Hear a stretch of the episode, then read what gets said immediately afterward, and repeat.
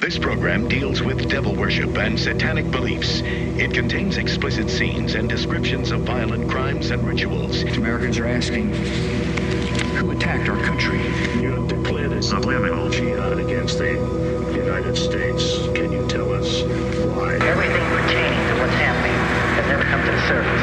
The world will never know the true facts of what occurred, my motives. And night fell on a different world. And Iblis is thinking, you know, I should be getting this position, not Adam, and this guy is created from dirt. And how does the army feel about you being head of the Temple of Set? And the conspiracy theorists can say what they will, but I want you to give me power over Adam, and I want you to give me soldiers and minions and all of these things. The people have, that have so much to gain and, and have such a material motive to put me in a position I'm in.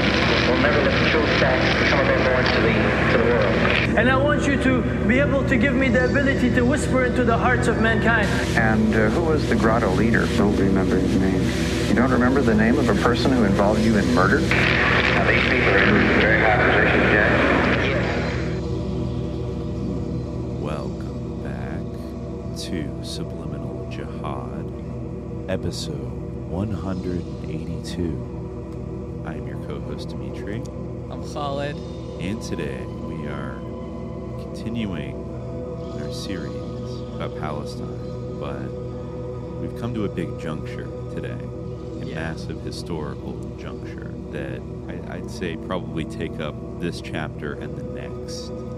Um, yeah, I mean, we don't actually know how long this or might three, take. maybe. Yeah. Yeah. We're, we're doing a half chapter today. We're Yeah, recording we're- about two hours. hmm Yeah, we're not recording for as long as we usually do because we uh, we're talking about other things and we uh, didn't start on time. Uh, but you know, whatever, it's coming. But yeah, this is interesting because you may think you know the history of World War One, or you may not think you know it.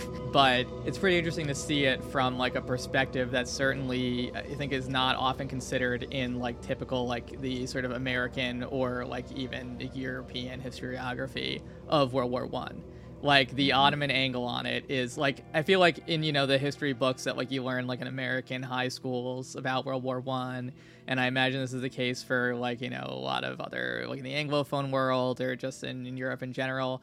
Like maybe less so in Germany, but the Ottoman part in World War One is like very like marginalized. It was just like assimilated to like an anonymous like third part of like the uh axis powers like you almost kind of imagine them as like the evil Yeah. henchmen of like the real bad guy you know You know, like Um, when in Lord of the Rings, when they, you know, get those guys from that are riding elephants to like, you know, Sauron like recruits you know, those like elephant riders from like yeah, the desert kingdom exactly. south. I And in fact, I'm pretty of- sure that's exactly what J.R.R. Tolkien was thinking of. I'm pretty Like, sure it was. um, yeah, yeah. yeah. Uh, Um, well, you know, Tolkien heads rejoice because you know this is the war that I think, uh, to a large degree, you know, the Lord of the Rings trilogy was based on because J.R.R. Tolkien. yeah, it's trauma in the- processing of being in World War One. I, think uh, I reread the first. I think I made a mention this on the show, but I reread the first little bit of Lord of the Rings because I was thinking about doing a Lord of the Rings episode, and I was struck by how much it fucking sucks. I think that the. I think that like the the Silmarillion might actually be like better. I haven't like taken a look at that, but I feel like that might actually be like what like adults who like Tolkien like are actually like into maybe but that's like me giving them the benefit of the doubt because like and i know it's very influential and it would read differently like you know in the 70s but like reading it now it's like the best part is like the uh, uh, the introduction which is like a fake academic like treatise on like uh, the hobbits and like their culture and then like after that it just it sounds like someone's blog about their d&d campaign that's like Wow, what wow. Lord of the Rings I sounds like, to- mean, you uh, know. But I mean, I know that like you know, Lord of the Rings is in many ways influenced by Tolkien, so it's not really fair. But I mean, I don't know. I think it sucks. But it, it also, what comes through is that's definitely trauma processing about being in World World War One, um, or at least Yes. heavily influenced by that experience. And uh, that's one thing most people do know about World War One is that uh, it was, you know, probably the biggest trauma factory ever built in human history. You know, uh, one of the first wars where I feel like even like the notion of like shell shock or what we would later call PTSD kind of came up for there was a little more of a growth in awareness with it, partially I think due to the mechanized and industrial Yeah. scale horrors and like slaughter of this war. But I think it is really interesting to look at it from the Ottoman angle because it's definitely like the most slept on and kind of under examined. Like it was kind of a side quest of World War One from the most of the European and like American perspectives, and it definitely doesn't get as much play. But the geopolitical consequences of the Arab campaigns and the Ottoman front, you know, in World War One, are definitely no less significant than, and arguably in a way, perhaps even more like relevant to us today than the great battlefields of you know yeah. uh, of Ypres or you know the Champagne offensive or like the, the what we usually hear about, which is the Western Front between Germany and you know France and the British. Uh, yeah, that, and it, like, with the trench warfare. Well, I think the historiography really does adopt that framework of like you know the raiders from like Haradrim or whatever you know whatever the hell that is called, where like even the people who were like against the war or like who were critical of what they saw as the getting up of World War One, or like they, mm-hmm. they saw it as that, like it was that the sort of simple minded Muslims were being manipulated. This is like where you know I think we're going to talk about this in this episode and probably like in sub in subsequent ones if uh, it, it'll it'll be a factor. Like this is a jihad, right? This is a declared as a, a mm-hmm. jihad, despite the fact that it was, you know, the Young Turk government in charge was very much perceived to be kind of moving away from the Islamic identity, or at least uh, reforming the Islamic identity of the Ottoman Empire into something different. Uh, they definitely yeah. tried to appeal to Islam in order to, you know, sort of uh, rally the masses against the Allied uh, forces, right, and the the colonial powers, um, the Allied colonial powers. I mean again, like so, even people like who I think we'll talk about, like uh, Snouck uh, Hurgronje, the Dutch Orientalist, and sus white convert to Islam, he criticized, you know, in his in his pamphlet, uh, which was a holy war made in Germany. He kind of saw these uh, German Orientalists. It's very interesting history, you know, the history of German Orientalists. We talked about this a little bit before, where like that's something that also kind of gets slept on because the mm. coloniality of German Orientalism is, I think, maybe because uh, Edward Said himself as I think we mentioned in an earlier episode, didn't really get into it. So it's kind yeah. of like not really like, but he was, you know, very uh, Hurgronje, this Dutch Orientalist who is sus in his own way, and Dutch Orientalism and German Orientalism are kind of uh, intertwined in, in uh, very, very two very interesting case studies in the history of, of Orientalism or sort of knowledge production about Islam in the Euro-American sphere. But I digress a little bit. My point is that yeah, he criticized, you know, German Orientalists for like being a party to manufacturing this jihad, which of course, you know, the the Mussulman hordes had no choice but to comply with but yep. actually like this didn't really have like the you know this railing effect that was hoped for you know the sort of germans who had kind of read these books of like classical islamic law and everything and even you know the ottomans themselves or the uh, the, you know, the young turks kind of maybe cynically thought that it might have some effect but i think the germans especially were very hopeful that this cry for jihad would you know rally the muslims uh, to to the sides of uh, the yeah. central powers but it didn't really work out that way in fact and one could say the mm. opposite happened well, yeah, and also like under potentially undermine uh, some of the colonial possessions of the Entente powers of you know Britain and France. Exactly. By basically under the assumption that if you make a call uh, to jihad, then that would help foment uprisings in places like Sudan or India, which had significant Muslim populations. And also something that really, though you know, they're, the German intelligence operatives certainly tried. I don't think it really panned out the way they, you know, had hoped. But they put a lot of, uh, they did put, I guess, uh, quite a bit of effort into, yeah, trying to like utilize like the, you know, the call to jihad, and then even the call to jihad itself. There were some interesting aspects of it in relation to like politics within the Ottoman Empire, yeah. which we'll probably get to a little bit later. But you know, the Arab Revolt and the uh, yeah. Sharif of Mecca, Hussein, who declined for yeah. various political reasons, interesting political reasons, to like actually formally, you know, join the call of jihad. I think his excuse was that he was in a vulnerable position to British attacks. And so, you know, out of like prudence uh, even though privately you know he totally supported the jihad in public you know he he just had to but in fact there are much more complex political reasons why you know there are games going on by this time uh, which we will get to which this is where the narrative like everything we've been talking about so far so much rubber hits the road in this yeah. like five year period of world war one which i think is why we took our time kind of laying the context and all the decades leading up to it and the various powers and you know developments because to just drop right into this conflict makes it even more confusing and bewildering than I think it already is. And this is, I think I've already said, you know, a real like I can see why people get kind of like obsessed with World War One because it is such a complex, multifaceted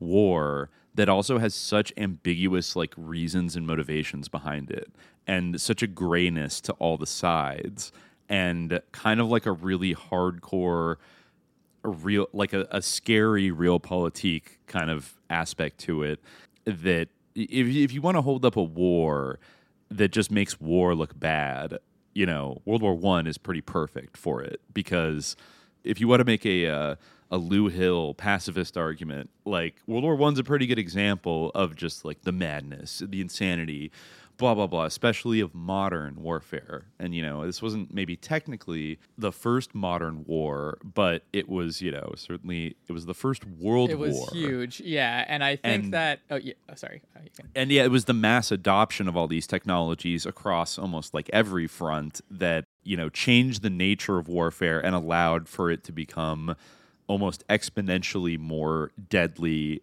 and destructive than And I- wars that had come before it.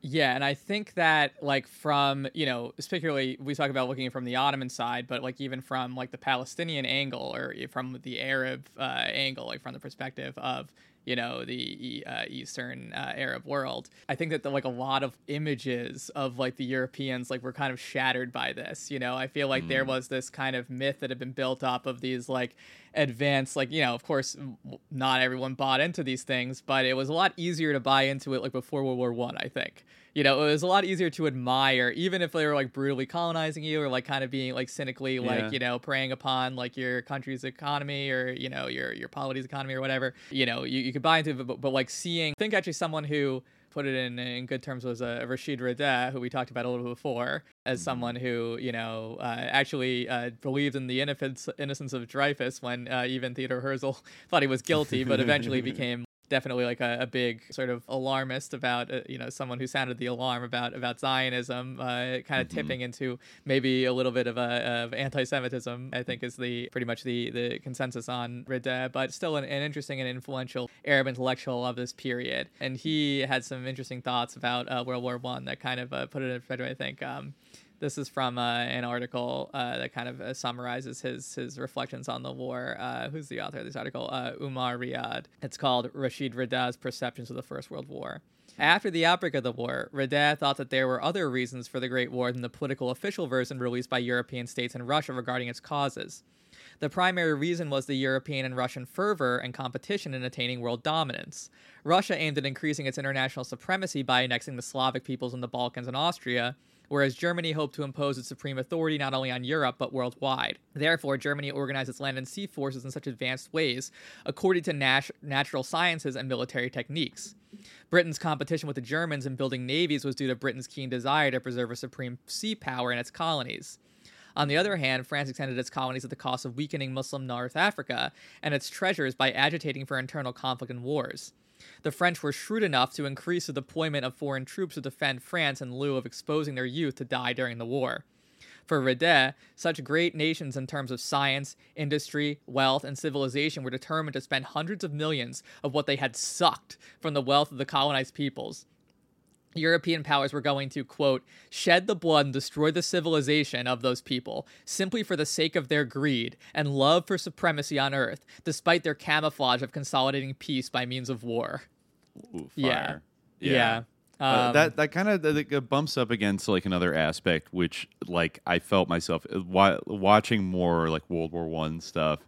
Just thinking about it is like, folks, this is a mass ritual. Like Yeah. this is just like a death factory of like colonial insanity, like on a mass like global scale of just throwing hundreds of thousands of young men into like this like meat grinder for the most marginal of like you know strategic gains or anything else. Like just using masses of people as pawns in like this big chess game that was supposed to be I think at the beginning of the war, there was all this optimism that somehow this was going to be like a scientific war, or uh, this is really Yeah. a modern war, like right a modern a surgical war. Like, operation uh, Uh-huh, yeah. yeah, and it was in a way uh, but like in a vivisection type way um, Yeah, Yeah. yeah, It ended up being pretty fucking medieval, like at the end of the day. And, you know, people were rolling out, you know, like whether it was different tactics they had developed in the colonial forces. I was thinking it's a little bit like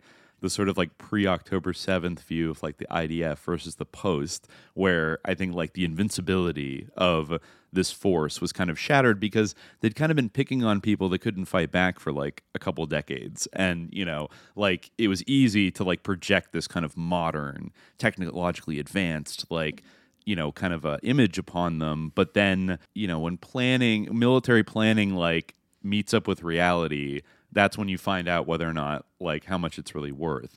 And I think what they found out was that, like, a lot of these armies very early in the war found out that various kind of tactics they had relied on or something were like dangerously outdated and just led to like 30,000 of their soldiers getting like mowed down with machine guns like in a field like when the Yeah. I think the French in their early battles were still rocking their like bright like royal blue suit, you know, from like the mid 19th century and still marched like in formation like Revolutionary War style, you know, in these like dense columns and like the Germans just like relentlessly like artilleried and like machine gunned them all to death. like and they were like, "Oh, I guess we have to change our uniforms and our tactics and like everything else. And the, and then things just escalated from there. I think another thing that people thought in the beginning that this is going to be a very short war. And as more and more countries joined it, like in the first maybe six months, like there was a, I think a widespread, there was a lot of excitement and an incitement as well in all the various countries, you know, for various justifications to to jump in, to tag in and, and join the fight. Um, and then they all found themselves in like extremely fucked up like stalemate situations that these leaders and i think it should be mentioned that you know in, in the cases of some of these empires we're talking about people who are literally cousins right yeah Tsar Nicholas and uh, let me see. I think we had Kaiser Wilhelm Kaiser Wilhelm II, the leader of the German Empire, right? Mhm. And then we had let's get a rundown of our our big boys. King Uh, the- george was related right King George, I believe, is related to the Romanovs. Yeah, because a lot of these people. wilhelm of germany i guess by extension That's right. Yeah, no, they called. I think Nicholas and Nicholas II and Wilhelm would write each other letters like they were cousins and they were pretty close and they would sign it like Nicky and Vili.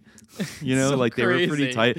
These Yeah. people and again, like the the fact that like all these people, including like the SPD in Germany, the Heckin uh, Democratic Socialist Party, you know, basically came around to like endorsing this call for you know endorsing their nation's call to arms to join the army and you know fight whoever they were fighting um is pretty it's just some sicko shit basically that these interrelated monarchs i think a lot of them were grandchildren of queen victoria of great britain. And you know so they through intermarriage they were all basically related and is- yeah, I'm reading about the Willy Nicky correspondence right now. This Yeah, is truly yeah. insane. This is like not just Uh-huh. like that they did that at one point. This was in the midst of like the lead up to World War One. They're like, please remove Yeah, troops from the border. Like, love Nicky. Yeah, Like, yeah, yeah, yeah. Like it was all in the game. Talk about class solidarity, you know. Uh, wow. uh, and I Yeah. think that's why you know one of the many history shifting developments of this war is there was uh, there was one short king, one bald little goateed short king who I think called it pretty on the money, like right when this war started.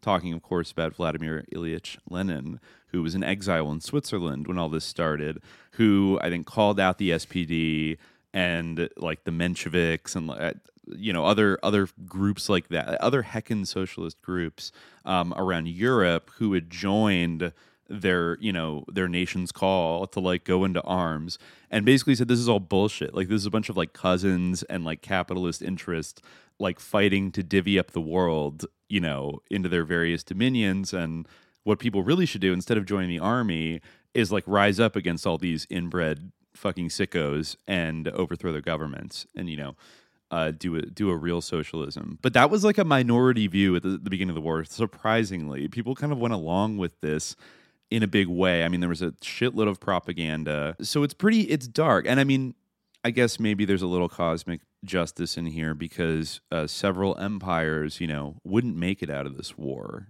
Basically, you know, the, this this war ended up killing off a few empires that had been around uh, for centuries. You know, including Austria-Hungary and of course the Ottoman Empire. Yeah. Of course, like the question was not exactly finished after that because we had a sequel 20 years later. But hmm, let me see. So I'm trying to think of like any other context we could provide to maybe just the war itself before we start talking about the specific Ottoman front and how they got sucked into it and just because I, I I think like I had mentioned maybe in the past episode or two like you know I sort of vaguely know like what was up with World War One but then like the actual events that got everybody sucked into it and the sort of immediate backstory is a little more fuzzy so maybe I just want to like clear that up Uh-huh. uh, because I think it'll be helpful context when we're talking about just the Ottomans uh, Mhm. because they have to deal with all these different powers in different ways, and everybody's kind of got their eye on the Ottoman Empire as like this is the time to finally make our move and chop it up. And that thing that we've been talking about every episode up to this, where the Europeans were planting their seeds and biding their time, waiting for the right day to come. Well, you know, this is basically where that moment presents itself. So, what do we know about World War One? Well, we know that Archduke Franz Ferdinand um, Yeah. of the Austria-Hungary Empire, I guess the heir to the throne, not yet the uh, the emperor, but you know, on his way was assassinated on June 28th, 1914 in Sarajevo by a Bosnian Serb um, named Gavrilo Princip, uh, who was part of a conspiratorial nationalist Serb organization called the Black Hand. And that, you know, is seen like the shot that was heard around the world. Like, that's kind of what started everything. But I mean, there's a lot more kind of going on with that. And that actually is one of those weird, there's almost like a Dracularity to it of like that assassination plot probably shouldn't have even worked. Apparently, I think here's what apparently that here's what happened on the day that Franz Ferdinand died.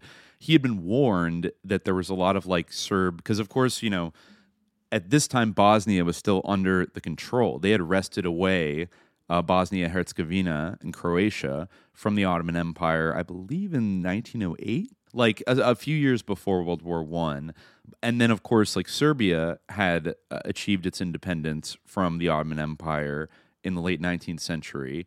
And there were, of course, a lot of ethnic Serbs in Bosnia Herzegovina, a problem, you know, an issue that would recur at the end of the 20th century, too. So there was a lot of agitation basically to uh, declare the independence of this region and like rebel against Austria Hungary. And then, of course, there were also like the Balkan Wars in the couple years leading up to uh, World War One. But basically, the he decides to go down there anyways, uh, Franz Ferdinand, to visit Sarajevo, and he's warned that there might be like threats on his life. I guess the day he died, he's going around. Somebody throws a bomb, like kind of like a hand grenade, at his car, but it bounces off the windshield and like blows up somewhere else. Uh, Hmm. but it injures to a couple of his like guards. So they get taken to a hospital, and then he goes uh, whatever meeting he's going to do. And then when he's leaving, he asks his driver to take a different route so he can stop by the hospital and visit like the guards that were wounded. So they actually take like a different route, and the Black Hand had posted assassins at various bridges and sort of intersections around the city.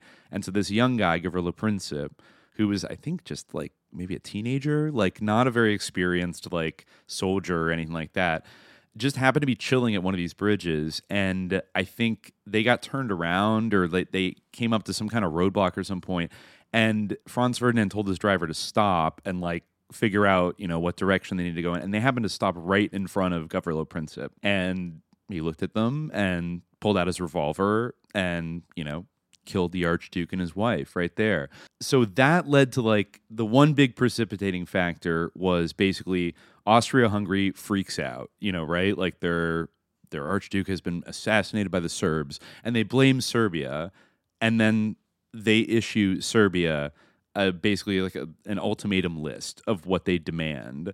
And you know they they want justice you know to be done blah blah blah. But one of the provisions is like they want the investigation in Serbia for like the conspirators to be like overseen by Austria-Hungary and basically like violate their sovereignty, which Mm-hmm. apparently they knew Serbia would not accept, but they kind of wanted there were forces within the Austria the Austro-Hungarian leadership that actually wanted to like invade and take it back because also Serbia was backed by Russia and so they were an outpost of Russian czarist influence in the Balkans. So this was like an opportunity to kind of you know launch a military campaign against Serbia. So predictably this sort of deal was rejected by the Serbs and then Austria-Hungary declares war on Serbia. That triggers the first kind of tag in where I think due to a treaty that Serbia and Russia had, Russia, you know, decides to come to their defense. And so that results in ta-da, the German Empire and the Russian Empire are now at war. And then it sort of starts devolving from there because there were these alliances, right? The Yeah. the Entente and the Triple Alliance. Right. That's the, that's the rough battle lines of this, important to note, yeah, like after all that, like we talked about, all of that like concern and like hammering over Russia, all of that like effort to kind of like Yeah. remold and prop up like the Ottoman Empire, like in order to to check Russia, like in a like strangely like minor like twist just a couple of years for the outbreak of world war one like Mhm. all of a sudden this entente emerged where like now russia france and great britain are all friends and like Yep. that is reading all about like the eastern question and all of that stuff it almost makes it seem like that was really the trigger that like you know caused this to happen is like the fact that that alliance kind of shifted because it seemed like that was kind of like what was keeping the balance of power like as it was for like you know in this uh, unstable way for a while. It was all about like oh you know we can't let russia grow in power can't let it get to india et cetera et cetera. But also we have to like slowly pick apart the ottoman empire. And then suddenly like russia is now our ally uh, you know, from the French and, and British perspective. So let's just fucking go ham. Like, let's just, you know, finally like solve this Eastern question once and for all. Yeah, it's pretty You know? wild actually because yeah, you're right. Every episode we've done so far, it's like only British people talking about this is all great game era, like the perfidious Russian bear has to be contained, blah blah blah. And then we kind of from the 1890s up through I think 1907 is when the Triple Entente was officially the Anglo-Russian Yeah. Convention or the convention between the United Kingdom and Russia relating to Persia, Afghanistan, and Tibet, which I think kind of like settled Yeah. some of the the beef of like the great game in Central Asia. Mhm. And also we had talked a little bit, I think last time, about the increasing German investment in the Ottoman Empire. You know, the building of like the Hijaz Hijaz, Railway. Railway. Yeah. mhm. And, and pilgrimage routes to, to Mecca and Medina. Which Germany like owned parts of. Like they owned parts of like the the railway route. Uh, which yeah. Rashid Rida again had a great comment about that, which was that like, okay, well, this is supposed to be the heart of the empire. This is a great like initiative, but how can anyone live? I think you know his exact uh, words were like, "How can a person live when their heart is in the hands of another?" You know, like so. He who controls the infrastructure controls, you know, Yeah. the imperium a little bit, and Germany's of course love also of trains could not be Yeah, suppressed. Germany's they had trains, to like have their the- hands on the lever, uh, you know, the the railway lever. Yeah, the grandparents of all the guys from Kraftwerk were down Um, Yeah. there just building train lines and uh, loving it. Yeah, they're truly a piece. This so, is a digression, but I learned the other day that there's like a by the same guy who wrote the musical Cats. There's a musical that's basically cats with trains called Starlight Whoa. Express, and there's an entire theater in Germany that's dedicated just to performing this musical. It is like the has the Guinness World Record for the most performed musical, like in a single place. Like the Cats with trains, like they love it. They just love it Oh my so god, much. they love it. Um, they're yeah. so efficient. They're always on time. They're- Yeah, they're, just they're on a it's grid. great. It's just It's just perfect. so It's great. Yeah, trains. Wow. Yeah. So yeah, Um, so so that was something that eventually gave uh, Great Britain. I think we read a quote last time that like you know, great one of the ministers kind of saying like Great Britain has tolerated for far too long this like you know this alliance between German interests and the Ottoman Empire. Like this is a danger to us. And also, I think Kaiser Wilhelm was like on a kind of clout quest to build up the German navy so that it could challenge the dominance of the British navy, which was the you know most powerful in the world back then. So that was another area of you know these uh, two forces coming into, and also Germany was increasing its general colonialism in places like Africa and Yeah. in Tsingtao, where the in China, where the beer uh, actually comes from. I think it was that was like a German brewery in Tsingtao that then uh, the Chinese like took uh, in a based way. Uh, but yeah, so you could see like there was a growing you know friction uh, between these two empires, and then you know eventually they realized that. Russia is not actually, you know, once they settled their deal in 1907, and I guess there was also the Agadir crisis in Morocco when French troops were deployed in 1911, and Germany basically threatened to uh, yeah bomb the French troops from the sea. Let's see, it stirred up a bunch of Ger- German nationalism. Sir Lloyd George is involved in that. But another another aspect that the Germans were nervous about Russia with is that Russia, although probably the most economically backward country in Europe at that, or you know, empire in Europe at that time, was starting to industrialize more and more. And I think it was the belief of some of the German, you know, leadership that you kind of had to like fight your war with Russia soon because once they caught up industrially to where Germany and the UK were at, or even got close, that they would be they're just too big of a country and you can't you never basically be able to throw their weight around. Of course, they always had their eye, the Russians did, on uh, Istanbul. You know, they wanted to get back uh, parts of the Ottoman Empire there Yeah. and um, had their proxies kind of in Serbia. So there was a there was a lot of anxiety. I think God, Austria Hungary. Who is the psychotic? I don't know. Either Minister of War. Is it von Hötzendorf? I think. Uh, let me just look that up. Real quick. Yeah, I didn't read too much about like the larger theater of World War One, uh, or not as much as you did, uh, so I don't recall. One thing that some historians have kind of commented is that even though Franz Ferdinand was kind of like a piece of shit and like a huge kind of ultra conservative monarchist, that he was the most kind of reticent or worried about going to war with Russia of all of the leadership. And actually, by killing him, the Black Hand sort of removed like the one voice that, you know, maybe had enough clout to prevent a war breaking out with Serbia, which then, you know, kicked off uh, caused like a chain reaction that you know kicked off all this other shit. So you know, with him out of the way, then I think it was uh, uh, von Hötzendorf who was like fiending for a war against Serbia already, and then got like their casus belli when Franz Ferdinand was killed. So then, yeah, there was the July crisis when there was a lot of diplomatic meeting, and that's when they issued this ultimatum to Serbia. Yes, Serbia mobilized its troops. They started shelling Belgrade, Austria Hungary, in uh, July, and Russia mobilized in support of Serbia on July 30th. Then Germany started preparing for war pretty quickly, and basically they they told Russia to like stop basically supporting Serbia and like stay out of it and remain neutral. The French started mobilizing right at the end of July. Oh, that's what it was. The Schlieffen Plan, which is a plan that, yeah, that Field Marshal Alfred von Schlieffen uh, from Germany had already kind of cooked up for a future potential war with France, which involved going around Belgium. And then they would, once they defeated France, they would turn around and fight Russia, which is it's funny like how similar it is to like exactly what happened in World War II also that this like kind of thing like repeated itself almost verbatim. Like in this case you know they had i think in world war ii you had the maginot line in france and the nazi strategy was just to go around by invading the netherlands and belgium just like eh, go around this hugely fortified border and then just invade them which actually worked in world war ii but in world war one not exactly so well.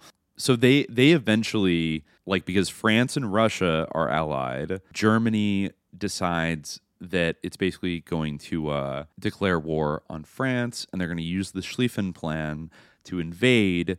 But then they have to go through Belgium. Belgium has a treaty with Great Britain where if it is ever invaded, the British will declare war on whoever that is. So then the British, who have their own reasons for kind of getting into this war, decide that they're going to honor their treaty obligations to Belgium under the 1839 Treaty of London and you know stick with their triple entente allies, France and Russia. So yeah, uh, let's see. German ultimatum to Russia expires on August first, nineteen fourteen. That's when they, you know, became uh, officially at war and opening hostilities. Yes, yeah, so the Serbian campaign happens, and the Germans invade through Belgium, and that's actually a big deal. Early in the war, is like the so-called uh, rape of Belgium. Mm-hmm. I don't know if you've read about this at all, but bit, this yeah. is the idea that this is where a lot of people got it in their minds that the Germans were like the bad guys and Mm-hmm. were the worse than the other people in the war. Because I guess I guess in some cases the Germans did go through and uh, summarily execute civilians uh, who resisted them, and they did things that would kind of be repeated in World War II, though not in. It doesn't seem like anywhere on as organized of a scale of like if you know a group of German soldiers were ambushed, they'd go into the local village and like kill fifty people in retaliation, kind of thing. So some of these stories came came out and they were seized upon by British propagandists very early on. That was like defend the rape of Belgium, you know, Yeah. and kind of using this like responsibility to protect kind of language Yeah, the same kind of yeah. hmm to get sucked into that. So then that's when they put together the British Expeditionary Force, which I guess was the the best trained army in Europe at the time, like the most professional one because they had been overseas in the colonies fighting, you know, various wars. So they were seen as the most professional kind of army and uh, they, you know, land in France and to help out the French who are getting kind of like a little bit wrecked. Um, like I said, they they started off marching into battle with like bright blue, like fancy uniforms in just like open formations through an open field with like I don't even know if they had artillery support at that point, but the German artillery. This is the first introduction to like the rudeness of modern warfare of just wiping out uh, let me see. The Battle of the Frontiers, which I think was an early battle, French casualties exceeded 260,000 people, including 75,000 dead. That's just one battle early on, on August 22nd. So, oh, 'cause- sorry, in one day, basically, maybe two days, 260,000 casualties. Like that, that is a scale that I don't think had ever been really seen before, right? So there's already early signs that this war is going to be a little different than the uh, romantic Europeans kind of think it is, right? These are a lot of older men who have like 19th century mentalities that are running this war that are using these old school styles of, you know, strategies and tactics that due to things like machine guns, artillery, and early airplanes, and like railroad networks and things like that, you know, the ability to move supply chains uh, for, for armies like is totally. That's one thing apparently that Austria-Hungary found out real early going into the Balkans is they had these really shitty single track railroads that went into you know Sarajevo and uh, to Belgrade and stuff that could only go like 10 miles per hour and were like incredibly inefficient. And so they had like a nightmare the early parts of the war because they're because so it, it's like infrastructure becomes a huge thing of like how fast can you move your troops forward but also keep the supplies going to them? And i guess that was a big advantage for russia because they had invested a ton in railroads in like the opening of the 20th century that they were often able to like move their troops around very fast and you know all this other stuff. So uh so yeah so all, all these different new dynamics at play. The british expeditionary force goes in. Then i mean the, the there's stuff on the there's stuff even in like east asia like like the japanese attack the german colony of uh, colony of Qingdao and i think eventually take it over. Um and uh, See, that's something you don't even hear about. Like, I didn't realize like the the, the Japanese and Germans were like on different sides, and you know, World War One. And then uh, a lot of uh, troops were called up. The British Indian Army was a big deal, right? In uh, in especially actually in the Ottoman front. of you know just taking huge armies of like Indian subjects and Yeah. bringing them over to fight. Uh, you know, in the the other theaters, and that's also, of course, something that the the jihad would be designed to kind of try to undermine, right? Because there were a lot of back then. This is before Pakistan broke off, so this is like a huge population of Muslims in you know Yeah. the Raj, right? Yeah. Um, that was yeah, the whole like uh Ottoman jihad thing was interesting. Yeah, there's a lot uh, about that to, to talk about, but for that I did like just relative to what you were just saying. There's this one other great part from uh Rida's comments in uh his journal uh Al Manar where he kind of wrote about this.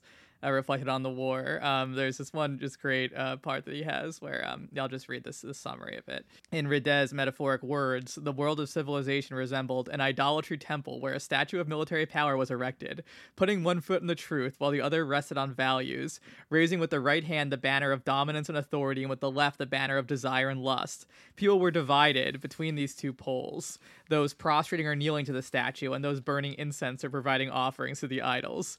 Instead of changing science into a source of human happiness, justice, and mercy, the quote unquote civilized world of Europe made it a source of cruelty, injustice, and misery. As for Germany, it had exploited its wide knowledge and mastery of arts to invent quote unquote instruments of destruction and death. Rida was shocked by the news about German's, um, Germany's unbelievably destructive cannons and submarines, and the toxic gas producing green smoke that was fatal to human beings. Rida interpreted these new inventions in light of the Quranic verse Watch for a day when the sky will bring a visible smoke covering the people. This is a painful torment. Um, no.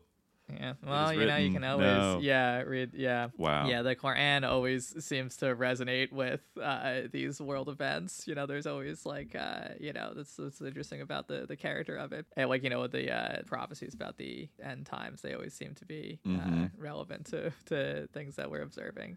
But yeah, you know, he uh, just criticized the uh, this war, which Europeans propagated as civilizational, is nothing but a clear-cut indication of the beastie, beastly and elusive materialist character of European civilization, uh, in contrast to their assertion of loving truth, values, peace, and justice. But yeah, yeah, uh, no, it's it's it's it definitely was that. It Yeah. definitely was that. It exposed, I think, a lot of the highfalutin, uh, quote unquote, you know, European values to be yeah, uh, and something that more grotesque and hypocritical. and that or at least uh, various permutations of that are basically the reason why this kind of call to jihad didn't really resonate in the way that that was hoped. Yeah. There's one uh, reason was that they were fighting in alliance. Once they did join the war, I'll talk about that in a second. But uh, once they did join the war, it was a little bit contradictory to be like, "Come join the jihad that we're fighting with a bunch of Christian powers against other yeah, Christian powers." Exactly. It was like, uh, yeah, mhm. okay. And- yeah, and I believe that actually was the argument that was yeah a lot of people made made that. I think that even the uh, the sheikhs who uh, you know were kind of in league with Sharif Hussein, they made a, a similar argument that like well you know this is a Christian power that we would be allying with, so it doesn't really.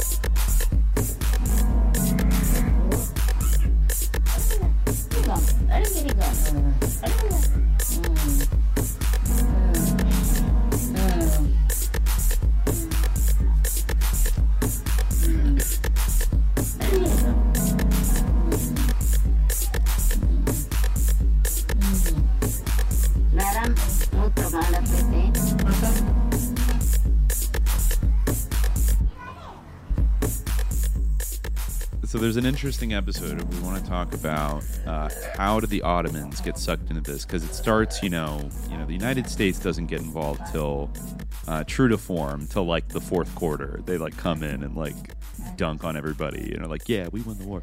Right. But you know, at this uh, at this point, a couple once we get to the, the so-called Guns of August, that book written by Morgenthau, that is when you know we have the triple entente of England, Russia, and France, and also Serbia, basically, are you know fighting against the German Empire and the Austro-Hungarian Empire. But the Ottomans, you know, even though they have, they've really been developing, you know, the Young Turks, who we should remind everybody were trained by German officers, right? All the, the entire leadership of like the CUP that did the coup against uh, Abdul Hamid. These guys were, uh, you know, very heavily influenced by like their, you know, their German trainers, right? And uh, were arguably like kind of Germanophiles, uh, and definitely, you know, there was a lot of like infrastructure development, trade development, etc. But they didn't automatically jump into the war, the Ottomans, you know, right after it started. This is Yeah. something that had to be kind of, you had to sort of uh, massage this into being. And one interesting episode in that that that precipitated the Ottomans getting involved with something called the Black Sea Raid in Yeah. October 1914, which I Exactly, think yeah. do we have a consensus of whether or not it was like a false flag? Because I've Um, heard both things from it. Basically, I don't know if it was a false. Well, what do you mean by false flag? Explain like the false flag theory. Uh, Well, that it was like- essentially German ships uh, Yes. flying an Ottoman flag that Mhm. shelled uh, a Russian port. Basically, Yeah, I I- forget if it was. Sevastopol where they did that. Yes, hmm I have heard that. Yeah. I've also heard that like the Ottoman fleet, like it wasn't just like a false flag, but like there actually were some Ottoman ships there, but it was like kind of like the Germans sort of strong armed them into doing this. Like basically they were ordered like to do this by the Germans. Like you gotta do this, and like it was mostly like the German cruisers that were actually in this bombardment. But I mean, at least you know the Ottomans seem to be, or at least the Ottoman leadership seemed to be complicit in it. Like they weren't necessarily like, you know, taken uh, off guard by it, but it wasn't really like a entirely Ottoman operation. That was the sense that I got. Um, it was like primarily, you know, the Ottomans were heavily implicated, but Yeah, and I think the it, it gets a little like fuzzy because then the ships that were that that launched the attack were like then kind of like integrated into the Ottoman navy, but I think they were originally German ships. Mhm. I'm just reading the like the Wikipedia summary of this uh, incident that hmm okay yeah there's going to be so much political intrigue coming up here but let me see what the source is for these a book by McMeekin, The Berlin Baghdad Express uh, from 2012, Harvard University. All right. It says that uh, it summarizes in the months before the outbreak of World War I, officials of the Ottoman Empire vainly tried to secure an alliance with a great power. The Germanophile Ottoman war minister, Enver Pasha, directly proposed an alliance on July 22, 1914, to the German ambassador in Istanbul, Hans Freiherr von Wangenheim, but he mm-hmm. was rebuffed.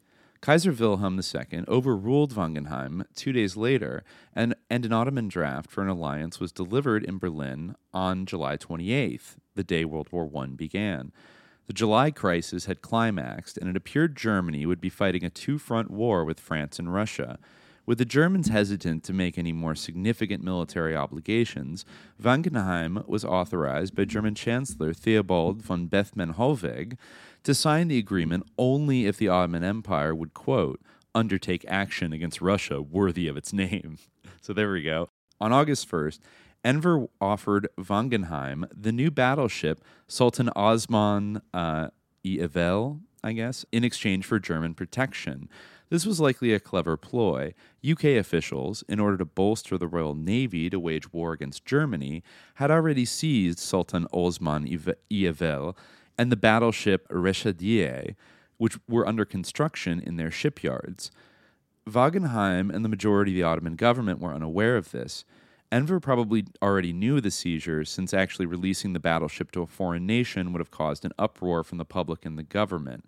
Ambassador Wangenheim signed the treaty the next day, creating the secret Ottoman German alliance. However, the alliance did not automatically bring the Ottomans into the war as Germany had hoped. The literal wording of the treaty obligated Germany to oppose any foreign infringements on Ottoman territory, particularly by Russia, but only required that the Ottoman Empire assist Germany, as per the latter's own terms, with Austria Hungary. Since Germany had proactively declared war on Russia several days before Austria Hungary, the Ottoman Empire was not compelled to join the conflict. Grand Vizier Said Halim Pasha and Finance Minister Javid Bey were opposed to Ottoman involvement in the war and viewed the alliance as a passive agreement. Other Ottoman officials were hesitant to rush into an armed conflict following the disastrous First Balkan War, which was uh, October 1912 to May 1913 um, especially considering the possibility that the Balkan states might attack the empire should it become belligerent. So then, meanwhile, the German battlecruiser SMS Goeben and the light cruiser SMS Breslau were cruising off French Algeria. Let me see. Interesting.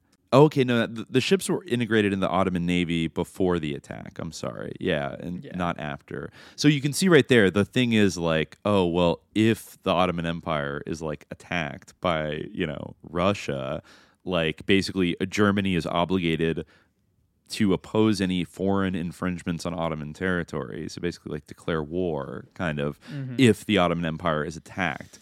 But, you know, they sort of need Russia to attack the Ottoman Empire, which had not uh, done yet. So, prelude. All right. In a discussion over the weekend of September 12th and 13th, so right around 9 11, Enver gave uh, permission to take his ships into the Black Sea to uh, perform maneuvers. The Ottoman naval minister, Ahmed Jamal, discovered Souchon's plans. Um, let me see. Hold on. Souchon. what were his plans? Okay, Admiral Wilhelm Souchon, which who was a German admiral, was hanging out by French Algeria, holding his position to interfere with Triple Entente troop convoys. And he received orders that his ships should retreat to Ottoman waters, but he chose to linger for one day and shell two ports, it had already been arranged on August 1st the German, uh, between Germans and Enver that Souchon's squadron would be allowed safe passage. While coaling in Messina, Souchon received a telegram rescinding these orders, as other Ottoman officials, now learning of Enver's deal, objected to the plan. But despite this, Souchon resolved to continue towards the Ottoman Empire, having concluded that an attempt to return to Germany would result in his ship's destruction at the hands of the British and French, and withdrawal to the Austro Hungarian coast would leave them trapped in the Adriatic Sea for the remainder of the war. So he's being chased by the British Royal Navy. He went east, feigning retreat uh, towards Austria Hungary to confuse the British. Austrian ships try to tra- uh, try to chase him. Let's see. So I think these guys ended up in the Black Sea, like running away from. Oh, actually, I'm sorry. No, the the Austro-Hungarian fleet went south in a ruse to make it look like they were rendezvousing with Souchon to confuse the British and like throw them off the scent. So Souchon finally approached the Ottoman Empire, which had still not authorized his ship's entry to its waters, he decided to force the issue and dispatched a support vessel to Istanbul with a message for the German naval attaché to give to the Ottomans. He needed immediate passage through the Dardanelles, on the grounds of military necessity and was prepared to enter them without formal approval. So he got permission. The day before, the Ottoman government had proposed to Wangenheim that a fictitious purchase of the German ships be arranged so their presence would not compromise Ottoman neutrality. Okay, so they're trying to keep up this like ruse of neutrality. The next day, the right. German chancellor cabled Wangenheim, rejecting the idea and demanding that the Ottomans immediately join the war. The Grand Vizier accosted Wangenheim for the premature arrival of the ships and repeated the demand for a fictitious sale. The Ottoman government subsequently declared that it had purchased both ships for 80 million German marks. On August 14th, Wangenheim advised the German government that it would be best to go along with the sale, lest they risk angering the Ottomans. On August 16th, they were formally integrated into the Ottoman Navy, while their crews were given new uniforms and formally re enlisted. The British had thought this action was meant to counterbalance their seizure of the Ottoman battleships, but this was not strictly the case. The Ottomans feared the Entente, particularly Russia, would attempt to partition the empire if they won the war, whereas Germany and Austria Hungary would not. Once the British became aware of this, they feared that the Ottomans were more likely to enter the conflict in Germany's favor. Following Russia's failures in its operations against Germany in late August, Russian incursion in Ottoman territory seemed unlikely. Meanwhile, the Ottoman officials reached neutrality agreements with the governments of Greece and Romania, while Bulgaria displayed pro German tendencies, alleviating their fears of a Balkan threat. Enver then began to move his defensive policy towards an aggressive one.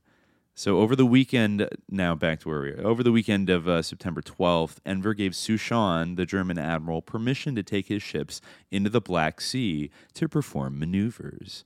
The Ottoman naval min- it's always an exercise, isn't it? The yeah. Ottoman naval minister Ahmed Jamal discovered Souchon's plans and strictly forbade him from moving out of the Bosphorus. The Ottoman cabinet debated the matter over the next few days, and on September 17th, Enver told Souchon that his authorization to operate in the Black Sea was, quote, withdrawn until further notice. Furious, Souchon went ashore the next day and berated Grand Vizier Halim for his government's quote, faithless and indecisive behavior while threatening to take matters into his own hands and, quote, behave as dictated by the conscience of a military officer. He subsequently demanded that Enver, at the very least, allow the German light cruiser to stage exercises near the mouth of the Bosphorus with several Ottoman destroyers. Here, Souchon hoped the ships could engage the Russian Black Sea fleet and bring the Ottoman Empire into the war. Enver promised to do what he could. On September 24th, Souchon was made vice admiral and commander in chief of the Ottoman Navy. Yeah. The Ottoman Navy. Wow. Yes. Two days later, yeah, two days later, Enver ordered the closing of the Dardanelles to foreign shipping without the consultation of his advisors. This had an immediate effect on the Russian economy, as nearly half the country's exports traveled through the straits. We're going to see a lot of the importance of like strategic straits in this war and the mm-hmm. disruption mm-hmm. of them, which I mean, we see it today, don't we? Right? Yeah. I mean, mm-hmm. this is a always a vulnerable choke point. So let's see. On October 9th, Enver Enver told Ambassador Wangenheim he had won the sympathy of the Minister of the Interior, Mehmed Talat, and President of the Chamber of Deputies, Halil Menteche, and that he planned on securing the support of Jamal. If that was if that failed, he would provoke a cabinet crisis and create a pro-war government. After gaining Jamal's sympathies, the conspiring Ottomans informed the Germans that they would go to war as soon as they received the equivalent of 2 million lira in gold, money the Germans knew the Ottoman Empire would need to fund a war. The money was shipped through neutral Romania, and the last of it arrived on October 21st.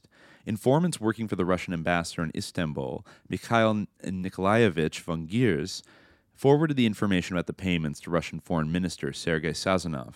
Sazonov had suspected the Ottomans and Germans' intentions and warned the Russian naval commanders in Sebastopol to be prepared for an attack.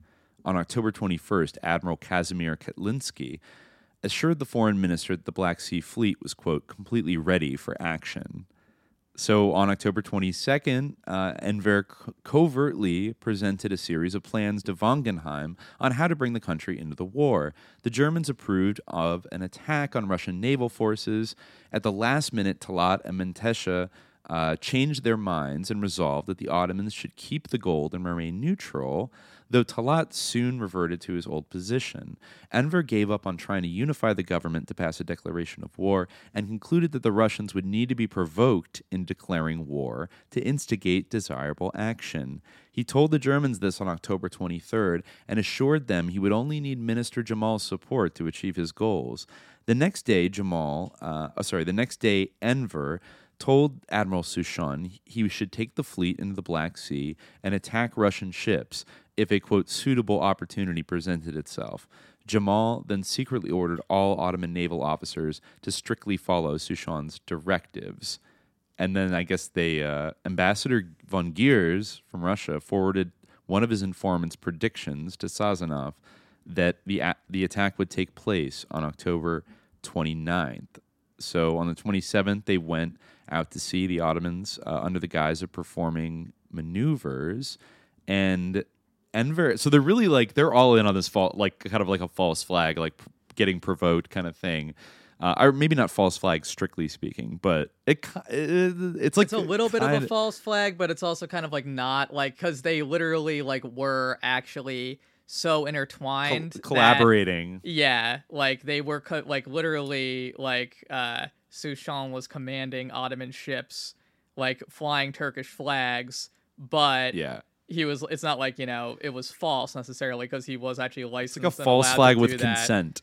Like Yeah. it's like they consent to like you can use our flag, like sort of falsely. Yeah, and it really it's was. really I kind mean, of playing around with like we're identical with our ally like until we're not you know and it really shows like the i mean i guess the the sort of uh the discord within the the cabinet in terms of like you know those who opposed entry into the war and those who wanted to go along with it. And also the the like you know the point that i made earlier like the pressure that germany was exerting to get Mm-hmm. the ottomans into the war. And that in fact like there was like a little bit of like an implied threat you know? Like if you don't join us like that remark about like, i'll have to do what you know my conscious and military officer commands me to do like there's a little bit of Uh, like here- a threat there too like Here, here's uh, a little bit more of a direct uh, way that Admiral Souchon uh, or Souchon, I don't. It sounds like a French name, but he's German, but Yeah, it probably is French.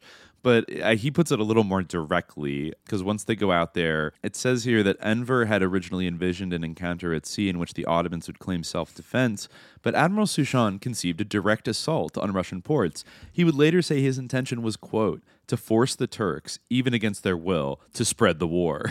so there you go. I mean, even against their will, he was gonna, you know, I guess there was there was some doubts that may within the Ottoman leadership that maybe it was better to remain neutral, but um, Enver Pasha and the Germans like were definitely they were determined to make it happen um, and and make it basically you know remove any kind of option of staying neutral Yeah. by having this uh, attack. So they were they they planned. Um, let's see. It was basically like a small scale coup within like the coup government. Like they already Mhm. had like coup, you know, and fought against the counter coup. You know, they already had coup Abdul Hamid. Then they, you know, suppressed or uh, came out on top of the counter coup, and that was Yep. part of the reason for a lot of like, as you know, we talked about in past episodes. That was part of the reason for a lot of like anxiety on the part of like, you know, the British who previously had been kind of the ally or you know the the patron in a way of the Ottoman Empire. Like now it's like okay, you know, yeah, Abdul Hamid, we constantly uh, talked about how he was a barbarian, but at least you know we could deal with him. Now it's like this weird, like kind of unaccountable, like deep, like deep state, basically, like or Like you know, Germanophile infiltrate deep- military deep state. officers. Yeah, exactly. Like who the hell are these people? So yeah, it was Yeah, they had their clout. Disorienting. Um, so Um, Rus- Russian naval officers, who I guess presumably like were given you know intel on this attack, were under specific instruction not to fire first on the Ottomans in the event of a confrontation. The Russian government wanted to make it clear to any third party that the Ottomans would be ones to instigate uh, hostilities. So these destroyers, the Muavenet and the Gayret, I hope I'm saying that right, entered the harbor of Odessa. So they launched a torpedo uh, into the Russian gunboat Donetsk, quickly sinking it. The two destroyers proceeded to damage merchant vessels, shore installations, five oil tanks, and a sugar refinery. Uh, they conducted their raid earlier than Souchon had intended, and the Russians managed to radio a warning to Sebastopol. So by the time Yavuz, another ship, arrived, the coastal artillery was manned. So they got there and bombed the port of Sebastopol for 15 minutes. I guess they got some artillery fire launched back at them by that point. Oh, and then they went to Novorossiysk, and the Berk-i Satvet sent a shore party to warn the defenseless population of Novorossiysk before opening up with their guns, then joined by Midilli, which had been busy laying mines in the Kerch Strait fired 308 shells, sinking several Russian grain cargo ships and destroying about 50 oil tanks. And then on their way back, they tried to attempt to cut Sebastopol's undersea telegraph cable with Varna, Bulgaria, but failed. So it was kind of a disappointing attack in terms of actually doing damage to the Russians, but it kind of like brought the Turks closer in like to this, you know, this war effort and made it pretty much like kind of it it caused a political crisis basically that made it sort of a fait accompli that the Ottomans were going to uh, jump in. So I guess the British believed that you know the the entire Ottoman government was conspiring with the Germans rather than like a faction thereof. Yeah, and towards the end, like those who like kind of tried to put out a resistance, they kind of had to go along with it. Yeah, so that- those who sort of tried to hold out eventually like came around uh, and were kind of like persuaded, and the the anti-interventionists contingent was sort of defeated. And I, I guess it also the result of this incident actually it's like they they actually didn't get Russia to declare war on them, but the British cabinet sent an ultimatum to the Ottomans demanding that they remove Admiral Souchon and his German subordinates from their posts and expelled Germany's military mission, which is about 2,000 men. And the Ottomans did not comply. So then on Halloween, October 31st, the uh, First Lord of the Admiralty, a, a chap that I think we've all heard of, Winston Churchill, acting on his own initiative, ordered British forces in the Mediterranean to commence hostilities against the Ottoman Empire. This was not carried out immediately, so the Ottomans were unaware of what had transpired, and the Russian Foreign Ministry withdrew Ambassador uh, Giers from Istanbul.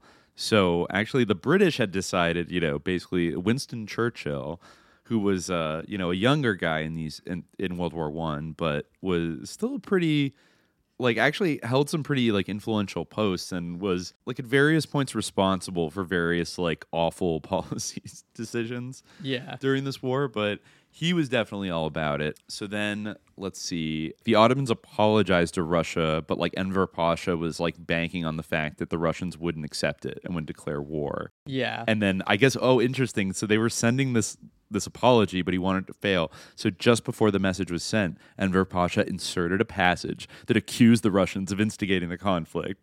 So it arrived in Petrograd. Uh, Foreign Minister Sazonov responded with an ultimatum demanding that the Ottomans expel the German military mission, which the Ottomans rejected. And then finally, the British forces in the Mediterranean carried out Churchill's orders by attacking Ottoman merchant vessels off the port of Izmir. And that night, at an Ottoman cabinet meeting, the Grand Vizier's anti war faction was forced to accept that the empire was at war and there was little they could do to avoid conflict. The Russians declared war on the Ottoman Empire November 2nd, 1914. Admiral Andrei Eberhardt immediately ordered Russia's fleet to retaliate against the Ottomans for the raid. On November 4th, a Russian task force bombarded Zonguldak. So then that's off. In on the next day, British warships bombarded outer forts in the Dardanelles. Two days later, the UK extended a declaration of war to the Ottoman Empire, as did France. Yeah, I guess you know many. It is uh, interesting tracking this particular incident, like how uh, this is definitely something in terms of the relationship between the Ottoman Empire and Germany that's like a particular interest to me is like you know because a lot of prominent uh, Islamicists really like a lot of like prominent Orientalists particularly work on Islam like George Jacob, Theodore Nöldeke. I hope I'm pronouncing that right. Like, you know, the great sort of like uh, Quran scholar, uh, Nöldeke. People who like are into like the history of the Quran probably like know that name. Like, there's even like I remember like you know hearing in grad school. I forget exactly how the the joke is phrased. Like, it's pithy when you know uh, you hear it the proper way, but it's like you know the main like Islamic language isn't you know Arabic. It's it's German, right? Because like in like academic, you know, like Euro American like edic you know, Islamic studies. I see. It's uh, you know, G- the Germans really like are very That's prominent the biggest in that body Like, of historical research. they're like really into like even today like uh, Angelika Neuwirth is like one of the biggest figures like in the study of the Quran you know German scholar so there's a big like legacy there and like what German Orientalism like is you know definitely like a big like uh, scholarly phenomenon and and like also it's kind of bound up with the broader project of like German identity. I think I've mentioned this before, like the whole like uh, Aryanism that would become like a big thing uh, ideologically, like under the Nazis. Like that relates to sort of the study of the Orient as well, in particular India, right? So like uh, in the, the you know and and uh, Iran and Central Asia. But a lot of those people also who were kind of interested in that issue, like worked on Islam and, and on Arabic. And it's interesting, you know, even uh, with this incident, Wangenheim had uh, expressed uh, in these words, you know, even though uh, Enver and Jamal had already worked out an elaborate plan for Souchon's attack on Russia, the ambassador, summarized the situation in the following cautionary remarks. I have the impression that Enver Pasha himself doubts that the attack by Souchon with uh, the Turkish fleet will have any effect on Islam unless the advance against Egypt and the Caucasus is made simultaneously, which is impossible at the moment. But that he wants to fulfill all, I believe that he wants to fulfill all under all circumstances the treaty concluded with us and the promise given to us. So it's funny that the Germans like really perceived a promise that the Ottomans entered the war and the Ottomans didn't necessarily see it that way. But more notably, like it's interesting how he says like I don't think this attack is going to have any effect on Islam, and that was like a big fixation of them. Was like not just like the Ottomans, but, like they saw them as like Islam, and that like one of their obligations to them was not just like you know to enter the war but to like raise the like islamic movement right like promote the islamic movement Raise Um, the banner of Tawhid everywhere. Yeah Um, there was like well, yeah, the yeah. weaponization of uh, jihad for like geopolitical, for like third party geopolitical interests. Like this is a well, probably not the first time ever it was done in history, but like it echoes it, like. Well, it was a uh, significant. It was a significant change because you know the traditional. Uh, a lot of like hay is made of this in the historiography of like the Ottoman entry in the World War One and the Ottoman declaration of jihad is that the traditional sort of uh, understanding of jihad, which is kind of referenced in the title of our show, is that there's you know jihad al akbar, you know the greater jihad, and you know the lesser jihad and uh, jihad al akbar is like the internal jihad you know the jihad against the nafs or the, the right. jihad you know to like you know sort of against the self or to be like internally right The Um, internal spiritual struggle is the yeah bigger or the subliminal jihad. jihad, is the greater Yeah. jihad right whereas the the Mhm. lesser jihad is you know Holy war. warfare yeah the physical war right but Mm-hmm. this jihad was called like jihad al al akbar in the declaration right it was uh, indicated that this is a jihad al akbar that we have to uh, have to wage right? So there's a lot of like readings of this. There's one interesting one that i read that i think it was by uh, mustafa aksakal. I'm not sure if i'm pronouncing right but yeah Mus- mustafa aksakal suggested that like this was had kind of to do with the nationalization or the sort of uh, rise of nationalism and the sort of dissolution of the border between like the state and uh, the self. The idea that like this was, uh, and it was also declared to be like fard al ain on like every Muslim. You know, usually this is thought of as like fard kifaya, like you know, f- a fard uh, or an obligation of the community to wage jihad. Right, not of like every individual Muslim, and this is like not really necessarily something that has observed like historically very often, like that every individual Muslim. Sometimes this is still seen like you know sometimes the still has come up if the Islam if the Islamic State is under attack then it's uh, every Muslim is obligated to fight jihad, and we still see these kind of like you know discussions about the issue of jihad even today, like in these modern polemics about terrorism and uh, the the place Yeah, of Muslims in ISIS. European societies and things like yeah, exactly right, yeah. So and you actually had like a lot of like uh, Snouck Hurgronje, who I think I Haronje, uh, yeah Haronje, something like that. I looked up how to pronounce his name, but now like I've forgotten. It's like this weird Dutch name. it's really yeah, like uh, H uh, U R O N G J E. So yeah, uh, Haronye? maybe- I think yeah, Haronye. J is a Y sound. Yeah, I think that's what it is. Yeah, I Yeah. listened to like some, uh, I guess maybe a descendant or a relative, like uh, pronouncing that name like a couple of times, and yet I still I'm not sure if I'm saying it right. But uh, yeah, Snouck Hurgronje in his pamphlet Jihad Made in Germany.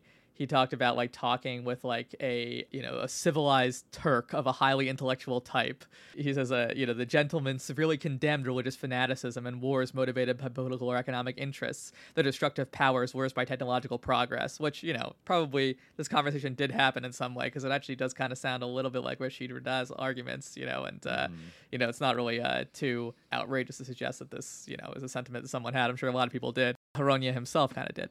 Uh, But uh, this ethnographic view from afar, now I'm reading from a, a piece by uh, Leon Buskens on uh, this pamphlet, which immediately establishes the author's authority by autopsy, provides a strong critique of European culture on which uh, built his argument. Taking a detour should bring Europeans to reason, while the vignette at the same time proves that Snouck Hurgronje is right in his analysis that Muslims are capable of progress, that the violence of the erupting war is imposed on them from outside rather than being of their own making. So yeah, he you know talked about this this issue of of jihad and uh, you know that this was kind of a uh, medieval concept that was being uh, brought back. And like I think that there was like a little bit of truth to this because it definitely is true that like Orientalists tend to like see you know, it goes back even to like you know, the, it goes back to medieval polemics, like medieval Christian polemics against Islam. You know, like they would always Mm. see the Quran as being like lex Saracenorum. You know, like the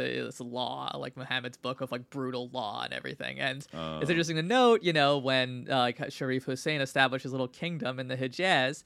One of the first Yeah. things he did was like apply these like Sharia punishments in a way that they really had not been for centuries, right? Uh, yeah, in yeah, a way like that was like really like horrifying to a lot of like you know Ottoman jurists in terms of like how like because they they kind of discarded a lot of the fiqh that had developed over over centuries, and even the the British were. Uh, a little bit up- appalled, you know, and then it became part of this whole civilizational polemic for them.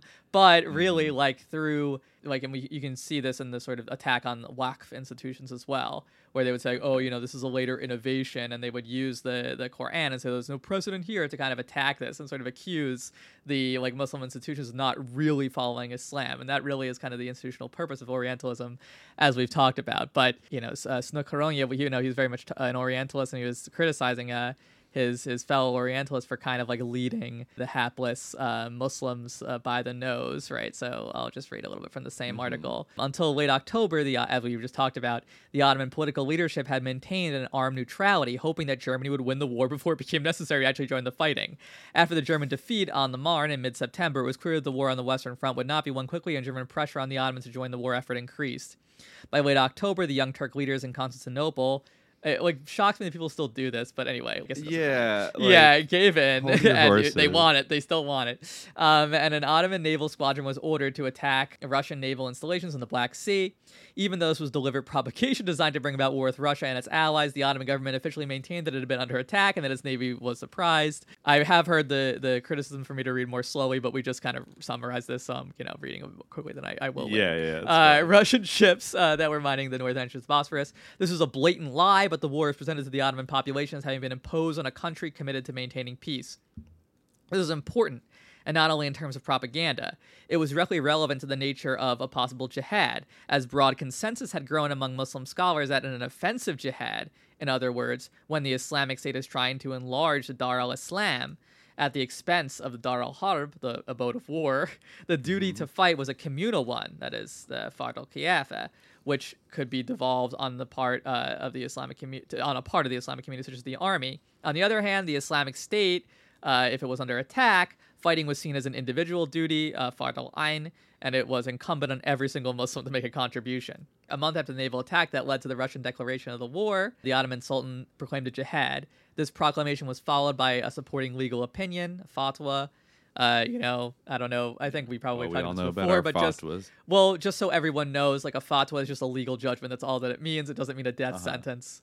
Like It even means though a death sentence. It means killing authors. The- Uh, yeah. Like yeah, exactly. That's like pretty much what fatwa means, like in the American like parlance for whatever reason free after Salman Rushdie. yeah. But it just means like literally Yeah. any legal judgment is a fatwa. But um, so yeah, a, a legal opinion from the highest religious authority, the Sheikh al Islam, by a proclamation to the army and navy by the Sultan and his war minister, Enver Pasha. In all these statements, the jihad was justified with the argument that the Islamic State, the Ottoman Empire, and the Muslim community had come under unprovoked attack from Russia, France, and Britain. The proclamation and the fatwa primarily targeted the Muslim subjects of France, Britain, and Russia in their colonies, calling upon them to resist their, impre- their oppressors. The fatwa also defined joining the fight against the Islamic State as a grave sin that would carry the severest penalty in the hereafter for any Muslim who did so. Of course, the Jihad Declaration caused debate within the Islamic world.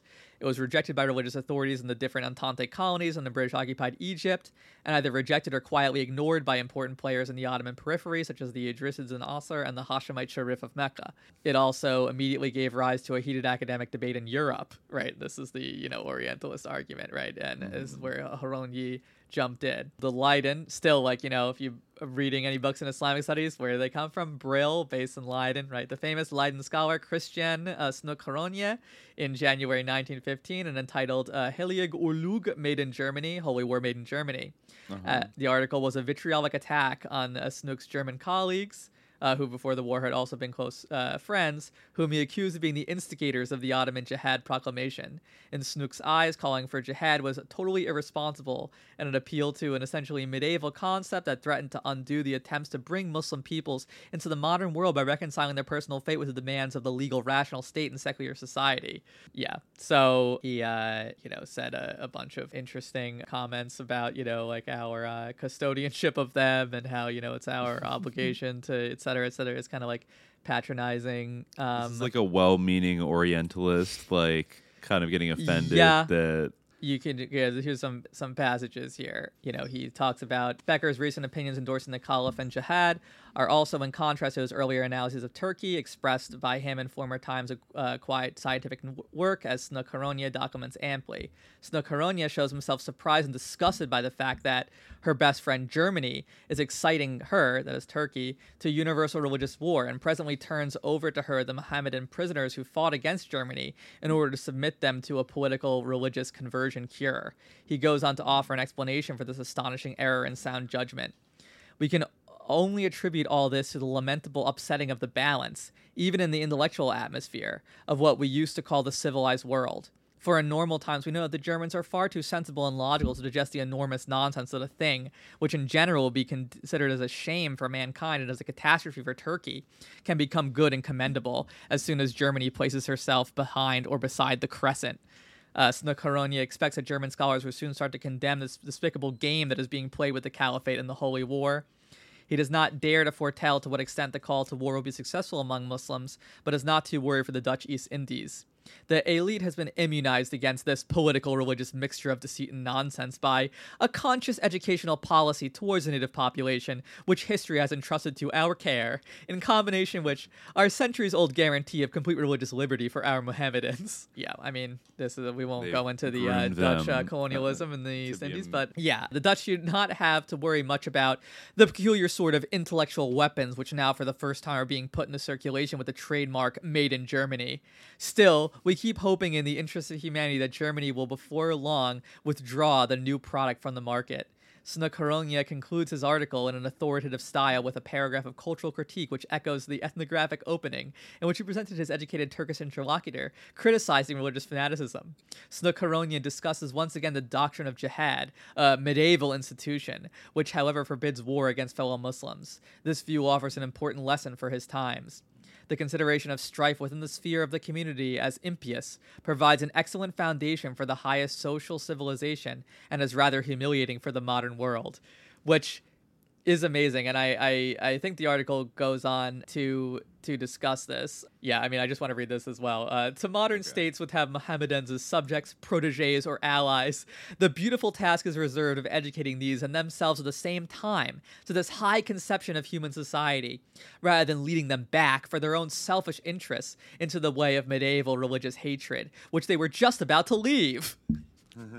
um, so Oh no! I guess like- uh, he sounds very invested in like the Young Turks project of like modernizing and like with German assistance and like like no, you're fucking it up. That- kind of yeah like, kinda the like, energy there's I'm getting some here. vision of that that he like could you know approve of i'm sure that he sees like you know the uh, the dutch cust- custodianship of, of java and indonesia as being you know just so humanitarian great even though like all of these people completely tried to like destroy uh, the history of like the islamic uh, culture of indonesia but anyway whatever the point is and then you know Goldziher and noldeke were all like exchanging letters back and forth with this guy there's like a big you know fight amongst these people. But what i think is so interesting that is like it's a- such a great encapsulation of like the essence of of like uh orientalism as a scholarly project right? Because it's not just about like civilizing the the muslim which obviously is a heavy emphasis but it's also like we can learn from from them in a way. You know they forbid uh, Yeah, attacking other. Muslims in their holy war, and yet here we are, like having a brother war, you know, and slaughtering the greatest of the Aryan race, you know. very like, dances with wolves, like Avatar shit, like Yeah. that kind of like condescending. he really was kind of like that. Um, this guy in particular was kind of like a dances with wolves type Yeah. of person. Um, yeah, but Uh, uh, yes. dances with walks. Yeah, yeah, right. Um, none of these people wanted to dance with the Waqf because it No, like prevented their capitalization of the land. But yeah. exactly. Only their charities are allowed to Yeah. exist. Yeah, interesting. Well, I mean, I guess they were kind of uh, maybe you know right for the wrong reasons or something with the wrong motivation, but still kind of like right nonetheless. That I like mean- this might not map cleanly onto for a variety of reasons. Like this is probably not going to have like the stellar results that. I I guess some of the German Orientalists. Like, I mean, but I would. think that they. Well, I guess yeah, they were like uh, he he was right. He was like, I'm not sure what effect this is going to have, and like I think that you know they love us in our colonial possession, so it's not gonna make them upset or anything. It's not gonna bother them. Uh, they would never rise up against us because we're just so benevolent. But I think there was like a lot of fear. You know, there were all these like even in the 19th century in the British press, for instance, there were all these uh, khutbah scares where like because it was traditional for like at the beginning of like a khutbah during a congregational prayer to like you know give some praise to the caliph and to recognize the the caliph, right? So if in British like colonial dominions. Uh, people would be recognizing, you know, the Ottoman Sultan as Khalifa Islam, then they would be like, Whoa! like they would just freak out, and like it would be a whole thing. And then you know, Orientalists like that guy uh, Birdwood, who we actually read uh, in our psychedelics episode, is, like kind of a, an example of uh, sort of a, a precursor to the psychedelics discourse. They would swoop in and try to explain, you know, like uh, first of all, like, yeah, they should stop doing that, but also like you know, et cetera, et cetera. It's not like that.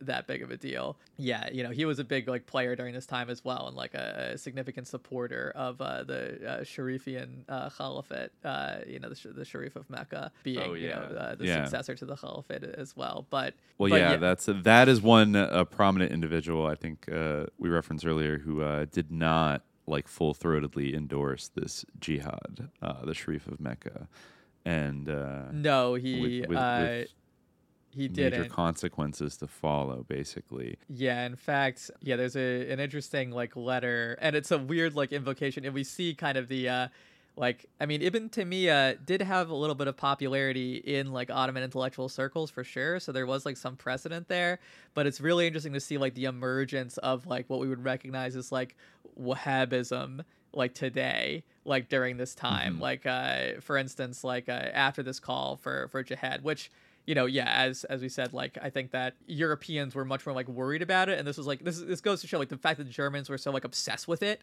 you know, and like they're Yeah. like, you got to put out the call to jihad and like you know all this stuff, and they're like, yeah, the Muslims are gonna get like, and you know, it, when it didn't work, they still thought that they could like make this great like Islam like this Islamic horde be like unleashed somehow, like for instance, yeah, you just like mash that jihad button, and they'll just like all show up, like ready to, with scimitars, ready to fight. Like that's all you have to do.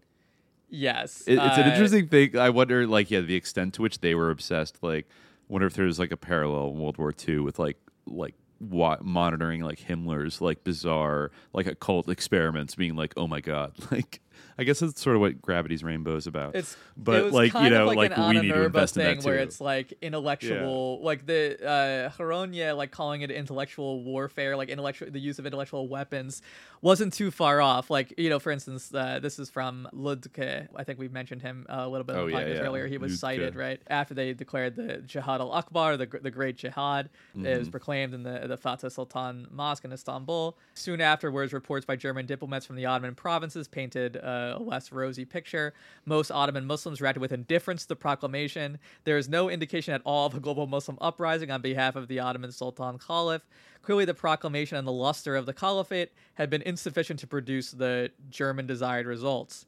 Max von Oppenheim, you know, who was one of the main sort of Orientalists uh, working uh, to accomplish this at their, uh, you know, intelligence office for the East or uh, Nachricht, uh, Nachrichtenstelle für den Orient, you know, that was their main sort of uh, Oh, propaganda outlet. Nachrichtenstelle. Yeah, yeah, that- Yeah, That's, uh, uh, yeah. There's some Um, words in common with the BND in there, but uh, I- I have yes. to look at it. Yeah, so, the if it- Bundesnachrichtendienst. If an Ottoman proclamation failed to produce a jihad, a protracted German propaganda campaign would in due course lead to success.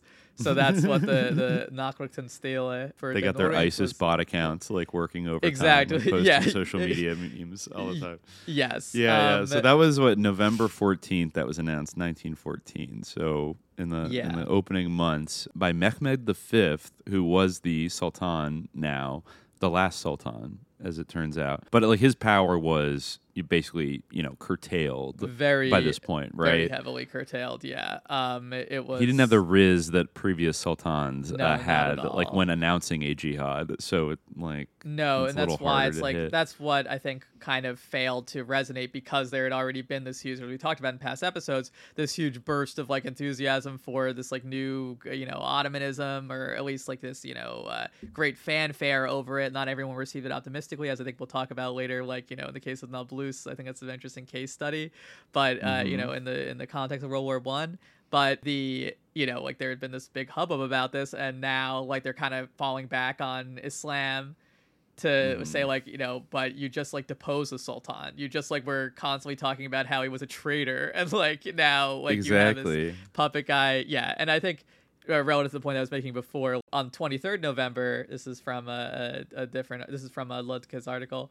On 23rd November, the Ottoman authorities sent a message to Abdulaziz ibn al Saud, you know, uh, Uh, not, of, not the uh, one that of the know. famous house Yes, uh, of right. Saud. Yeah, that's right. Yes. This is when we, we see some recognizable names start entering the uh, stage. And this, like, his reply to, to them is like really, you know, it's yeah, it ain't nothing new. Like asking him to help the Ottoman jihad and refrain from any clashes with uh, Saud ibn Abdulaziz, the emir of the house of Rashid ibn Halil. Abdulaziz ibn al Saud had cut a, who had cut a deal with the Ottoman government immediately before the Great War, had no such desire to cooperate with its request. However. In fact, a rather long fatwa was issued by Sheikh Suleiman ibn uh, Sihman on uh, 22nd June 1915, uh, which provides insight regarding uh, the Wahhabi reaction to the Ottoman Jihad. The following quote question was put before Sheikh uh, Suleiman ibn uh, Sihman, a leading Wahhabi religious authority and a scholar who had a major influence. This is like the you know the precursor to Islam QA, like literally, you know, it's like a question. You know, he was a scholar who had a major influence over Abdul Aziz ibn al Saud. What is your opinion? May God magnify your virtue concerning the Turkish state and the Christians. May God curse them all. Which of them is greater in unbelief, and which of the two is preferred to support over the other? Provide us a fatwa that you may be recompensed. May God grant you paradise. Amen. So this base literally sounds like an Islam QA question, but uh, and the response does as well. There's no doubt that those apostate Turkish forces, uh, Al Asakir al Turkiya, and others are greater in unbelief than the Jews and the Christians, as one learns from Sheikh al Islam, like not even you know it's in brackets like not even needing to say ibn taymiyyah. Sheikh al-islam's words and as he explained the matter in the case of the nusayris it is known that they the turkish forces feign islam make the proclamation of faith offer the friday and congregational prayers and appoint qadis whom they uh, when they overcome a territory. Nevertheless the sheikh al-islam's uh, ibn taymiyyah's words apply in their case. As you can see and as the sheikh al-islam muhammad ibn abdul wahhab also made clear in the 10th level of what he said concerning god's words the places of worship belong to God. So call not along with God upon anyone. Quran 72:18. As for which of the two groups, the Turkish state or the Christians, it is preferred to support over the other, Sheikh al-Islam ibn Taymiyyah has reported in his Jawab al-Sahih concerning God's words, the Romans have been vanquished in a nearer part of the land, and after their vanquishing they shall be the victors in a few years. To God belongs the command before and after, and on that day the believer shall rejoice in God's help. God helps whomever, uh, whomsoever he will. Uh, Quran 30, uh, 1 to 5. If you understand this, then it ought to become clear to you that these Turks, even if they make the proclamation of faith, are more severe in unbelief than the Christians on account of their apostasy from Islam, and greater in harm against the Muslims than the Christians, as the Sheikh al Islam ibn Taymiyyah explained. Again, not even sure if Ibn Taymiyyah would agree with that, given his like you know complicity with the Mamluks, who he like greatly criticized, but he can like often you know offered them support as well, especially in like their geopolitical struggles. But there's a bit of a digression, hmm. but you can definitely see like how the especially like you know in this context the sort of Wahhabi or like the sort of uh, Saudi flavor of Salafism kind of taking shape Yeah. under the auspices of the uh, Entente powers in a way. Yeah, yeah, it's like uh, always surprisingly compatible. Like with, Yeah. uh, like particularly the British, they've uh, had such a cozy relationship. And uh, another like much more recent, like you're talking about earlier, like something that people falsely assume is like sort of unchanged or like from thousands of years ago, but actually, I mean, Not even uh, remotely, yeah. yeah, like you know, Wahhabism basically as a tendency was what the late 18th century when it sort of came about. Yeah, right. And like really And- the 19th century kind of took hold. Well, yeah, this is like when it was actually like starting to gain like a, a foothold. Like before, it was Mhm. like this like kind of like deviation that everyone hated and that everyone wanted to stamp out and was you know like and that's the thing. Like people see this as people look at like this is kind of like ISIS Islamic, very Islamic. Exactly. what, like, what do you, mean know, by that? When and it's like kind the of type, like uh, yeah it's it's kind of like i mean it's it's funny you know in especially in the context of thinking about how uh, saudis how they are today but the the point i'm making basically is that like it's kind of like saying like the puritans are christian like very christian or whatever it's like okay Exactly, yeah in a way but like to a catholic it's like these freaking people are like you know like the people who have like you know what normal christianity had been for most of Yeah. history like oliver cromwell like doesn't seem like you know he's actually like upholding the tradition No, for sure. He's a radical like he's changing things in, I've like, you actually know, and there- noticed that sort of, the you know, yeah I, I noticed that uh, just as as a side note that like a lot of Christians or like you know even people that like leave some kind of like toxic evangelical American Christianity, you know, and like rebel against it or whatever, like they refer to it as Christianity and being a Christian, which like as you know basically like a lapsed Catholic, like I I cannot but take like slight umbrage with or like take slight offense. Like excuse me, like. Wait, wait, hold on. Like we're talking about Christ, like Christians doing a lot of work here. Like, Yeah. are we just talking about like and because the people that like leave often they associate whatever weird ass MK Ultra like pyramid scheme like strip mall version of like Protestant Christianity they were raised with is Christianity. And it's like wait, and it's like so I like the idea. So that's mixed in with the idea that just like I don't know, like Jesus was like a a, a holy figure, or like the golden rule is good. It's like all that stuff is lumped in with a very specific expression of it that is very like historically contingent.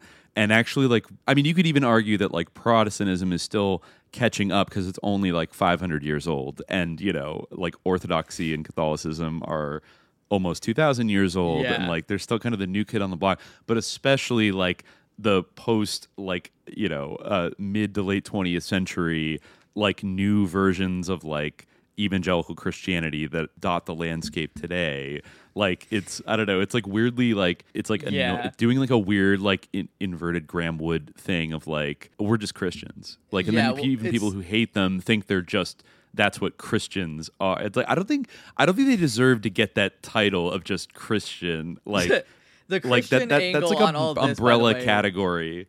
Yeah, the Christian angle on all this, by the way, is really, but yeah, like to your, it's very interesting that like you know the the role of Christians in, in this landscape, which you know, uh, or of Christians in, in the Ottoman domains, which I think we'll talk about later. But no, I think your point is like very correct. It kind of is like how you know you hear like uh, anti-Muslim people be like uh, ISIS are the true Muslims, like it, there's no Yeah. such thing as a, mu- you know, either they don't know their religion or they're ICE, you know, and it's like it's it's kind of the same version of that where it's like yeah, I like all Christianity is evil because like you're still kind of reproducing that same logic of like, you know, the Pope is the Antichrist or whatever, or like etc. Like it's taking the like the when someone tells you who you are, believe fight, them but, to like you know. too far of a, a logical extreme of like just because somebody says there's something, then you need to shitcoat the entire like much broader tendency of that thing because this person like claims they you know what I mean? Like we have to accept the labels that people give themselves, Yeah, like and without any kind of you know something like this important to emphasize is that like everybody like in a way like all muslims are salafis because all muslims like always appeal to like the pious predecessors in some or the past or like tradition in some way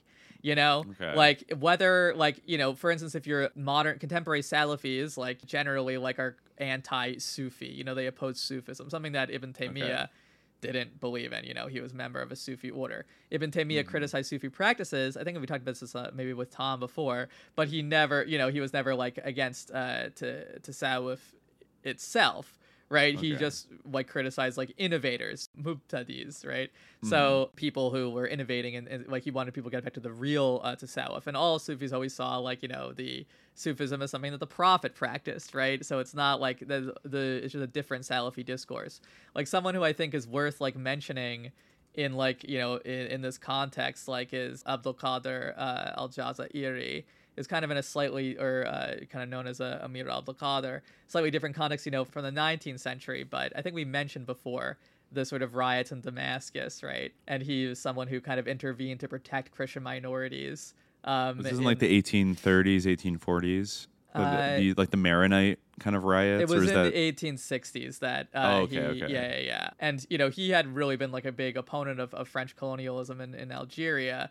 But you know, I just mentioned him because uh, you know, not only is he a great Muslim hero and icon, but he was someone who was in many ways like associated with the sort of Salafi movement in its embryonic stages, but also was like a great like you know devotee of Ibn al-Arabi, someone who like your average like Salafi like online poster today would be like you know he's a kafir, he's like the worst thing, you know like a complete apostate, et cetera, et cetera. Mhm. So i you can kind of see how these things like ossify like over time, and it, I I just find that letter to be very interesting because it's it's so much like I guess Wahhabi for lack of a better term like discourse that like you you hear today. Those exact people who were like decrying the the like the Murtad Turks for making an alliance with the Christian powers, like they were shaking hands with the British, like you know, secretly too. So Oh yes, they Yeah. were. Yes, they were. Increasingly, I just want to note. I'd noticed this. I hadn't noticed it in any of the books we had read so far. But let me see what I don't know what source this is from. This is from Nicolle, two thousand eight, The Ottomans, Empire Faith. Apparently, on November eleventh, like right around the time the jihad was being, you know, written up and declared, a conspiracy was discovered in Constantinople against Germans and the CUP party, the Young Turks party, in which some of the CUP leaders were shot. That followed the November 12th revolt in Adrianople against the German military mission. On November 13th, a bomb exploded in Enver Pasha's palace, which killed five German officers but failed to kill Enver Pasha. On November 18th, there were more anti German plots. Committees formed around the country to rid the country of those who sided with Germany. Army and Navy officers protested against the assumption of authority by Germans. On December 4th, widespread riots took place throughout the country. On December 13th, an anti war demonstration was led by women in Kanak and Erzurum. Throughout December, the CUP dealt with mutiny among soldiers in barracks and among naval crews. The head of the German military mission, Field Marshal von der Goltz, survived a conspiracy against his life. I hadn't read a lot about the sort of like anti German conspiracies that popped off at the beginning of the war. Most of the narratives were like basically that the anti war faction was sort of cowed into like obe- just going along with everything. But I guess there was some, I don't know, intrigues around trying to assassinate Enver Pasha. And I guess we, maybe we should note like the three Pashas were like the collective leadership, the Young Turk leadership of the Ottoman Empire at this time. We'll probably mention them more as like kind of the war goes on. But there's Enver Pasha, Jamal Pasha, and uh, uh, Talat. Oh, Talat. Talat and Jamal Pasha were the other two. And um, yeah, so they, you know, these are the German trained military officers that came to power. And Enver Pasha, I think, was the minister of war. Yeah. So he had a, like a, a, a tight, you know, command over like the military apparatus and uh, other things. And they kind of split the ministries between them. And Jamal Pasha, he's going to become important, I think, in the subsequent chapter because he was the one that had control over Ottoman Syria and Palestine, basically. Mhm. And actually, his behavior during the war Yeah. would be, you know, incredibly impactful in terms of like, like lighting a tinderbox, you know, and causing this thing to like slip out of control and like the final death blows, like through his reprisals against, uh, you know, Yeah, in our next proper like four, five, six hour recording session, I definitely Mm-hmm. want to read some of like the diaries of uh, Arab Ottoman soldiers because you definitely get like their perceptions of uh, Jamal Pasha and they're not like super yeah like there's a lot of uh you you definitely get the sense of like his his impact as well as in the general kind of historiography of the the conflict yeah Definitely, definitely. I mean, and the, you know, there's unlike the Western Front where it's like it settles into this immobile trench warfare kind of stalemate thing that goes on for years. I think the Ottoman front's like somewhat more dynamic. I mean, especially so after 1916. But you see kind of their attempts to go toe to toe with the British. Also, I mean, the Brit like we're, we're I think next time we're going to talk a lot about how the British end up playing this war, you know, and uh, I guess they come out just from a psychotic, you know, power perspective. They end up playing it quite well, but it's not. Again, we get into the kind of history being a jump ball situation where nothing is really certain throughout the four years of like World War One in terms of how it's all going to shake out, which empires are going to live and which empires are going to die, and especially the fate of the Ottoman Arab regions. It's not really clear, you know, there there's a lot of different ways it could go. And that's when we see like the intrigues reach their their fever pitch of uh, various conspiracies to break up the Ottoman Empire. to yeah to sort of sum up what you said i think actually there's another great quote from uh, rashid Rida, uh, where he was kind of talking about reflecting after the war later on about comparing the british and the german approaches to the war and uh, he had an interesting kind of riff on the concept of taqwa or like kind of it's usually translated as like piety it's a very difficult term to, to translate something like god fearingness but like uh, I know about it from Al Al, Al Taqwa Bank, which was Al Qaeda's bank, like in Switzerland in the nineties. Um, uh, well, it's a good name for a bank because it has to do with like protectiveness, right? Ah, like I uh, see, I guarding see. oneself, like you know? fidelity. Yeah, like, ex- yeah, like exa- Okay. exactly. Yeah, it's like about like sort of guarding w- oneself, right, and guarding one's like uh, you know being fearful of God and like Vigilance. protective of yeah, yeah. It, it, it does have some kind of relationship with Wara, but yeah. So he actually kind of had a expanded definition of this term where it's not just about many people think of taqwa as just okay, you know, you're performing your religious obligations, etc. Like he's like the scholars of today have you know come to understand taqwa in this way. Like me, having taqwa means you know being religious basically, but he was like taqwa is a much broader concept where the Germans had military taqwa, where they were hmm. protective of their military prowess, but the British had like political and diplomatic taqwa, and hmm. the Germans were able to protect their technology and protect their like strict like military sort of like technological strategic advantage, but they were not a they, they, they weren't able to protect themselves from their internal conflicts with like German hmm. socialists, etc., and also like to stop the intrigues with the the Arabs uh, and in the Ottoman sphere that the British you know performed, and that was where the British That's really true. excelled. Yeah. And I guess the British, like, you know, I think it might have been Sharif Hussein who said a little bit later that uh, he had a sense, or maybe Antonius talking about him, that he always had a high regard for how the British handled themselves diplomatically around the world compared to all the other European powers. Like he thought, very incorrectly, uh, he thought that the British were like the most upright and trustworthy and like professional and like straight shooting of all the pa- and like very like sophisticated and attentive to like their diplomatic efforts and whereas the other ones were like much shadier and like you, you really couldn't trust them he thought that the Brit- and i think that might go to the uh the quality of the british present self-presentation of Yeah. themselves as we all Right, know about like oh the british like you know yeah, like, it hello, seems like he bought chap, into it like- a bit more, but yeah, they're like, good at psyoping people with those accents they are Yeah, it's not too different from how like Rashid Rida propriety. saw it as like that's like the area where they excel. And at this point, you know, he had the the privilege of like retrospect, right? He wasn't always, you know, he didn't always uh he wasn't always necessarily wise to what the British were were plotting, but as we'll as we'll see I think later on, but yeah, like with the with the advantage of of hindsight, he was uh, was able to see that like what they really were great at, they were good at diplomacy. It doesn't mean they actually were upright, but they were great at manipulating people. Like that was really what they, they were, were amazing at. effective Yeah, and, he um, he compared them to like a waterfall that crashes rocks against each other, uh, with the other nations being rocks. Um, wow, yeah. wow. I mean, so then I think it's perhaps a little bit fitting or not surprising that the ultimate uh, patron of that other great PR institution of the early 20th century, political Zionism would finally find their, you know, their champion, their soul, their soul brother uh, in the British Empire. But we're not quite there yet. Uh, We still have some military campaigns and some intrigues and some revolts to get to. Yeah, but that, this is uh, the this is really the bridge between the Ottoman context that we've been talking about up till now and like that new reality of the sort of midwifed emerging Israel and the British mandate that comes to exist after World War One.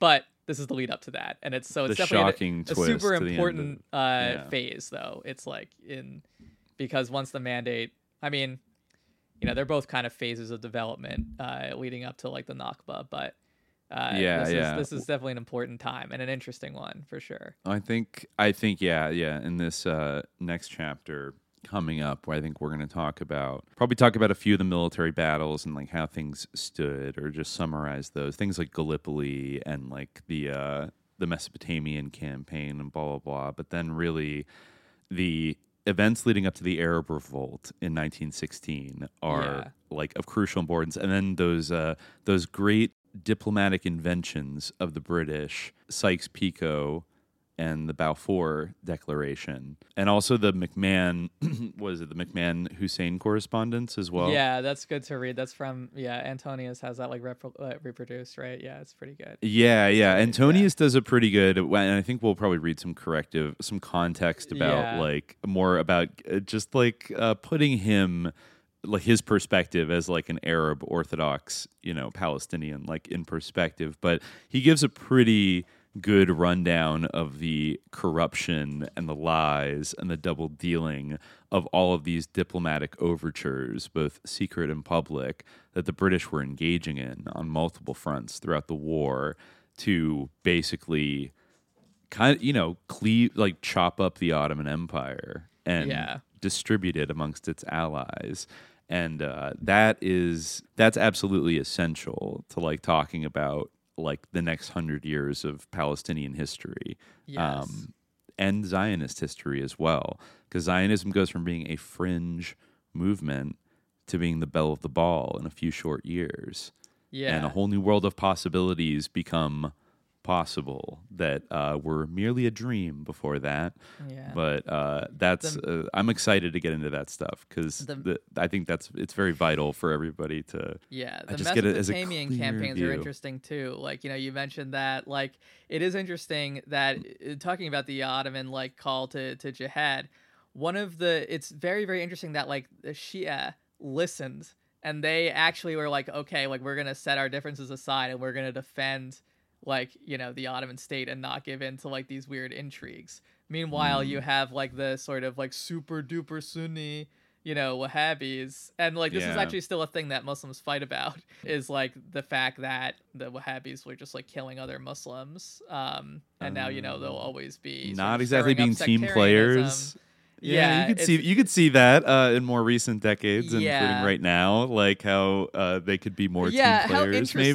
Maybe Yeah, how, and and like and who is fucking fight? You know, it's crazy, right? It's very interesting. Like it- you know, there really ain't nothing new in this way. Like who are the, the biggest people? Well, yeah, who's up? all who's all banding together? It's The like all the Shias mostly, and Iran. Yeah, which and is, the it's very Syrians very and- interesting. Yeah, So they're willing to work with Hamas, a Sunni group, but then the big Sunni dog in Saudi Arabia is like, uh, like you know, uh, Yeah. like about to sign a deal with Israel, like you know, not even- exactly. Even Erdogan, who you know is kind of like you know made a little bit of overtures like towards like uh, you know Islam, you know, kind of definitely.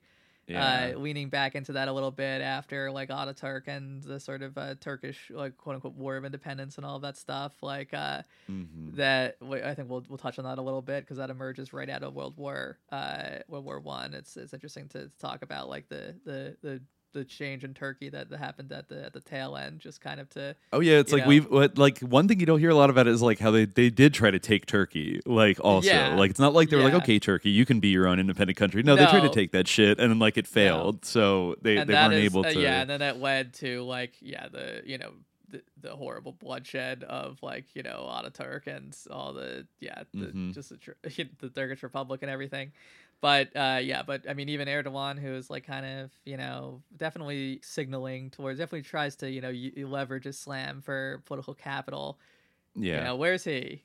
where's he? Yeah, on he this? talked some Yeah. trash early on, but I feel like he's been quieter as of late. Everyone talks some trash. The Saudis Yeah. talk trash too, but Yeah, it's just uh, you hate to see it, but you hate to uh, see it for sure.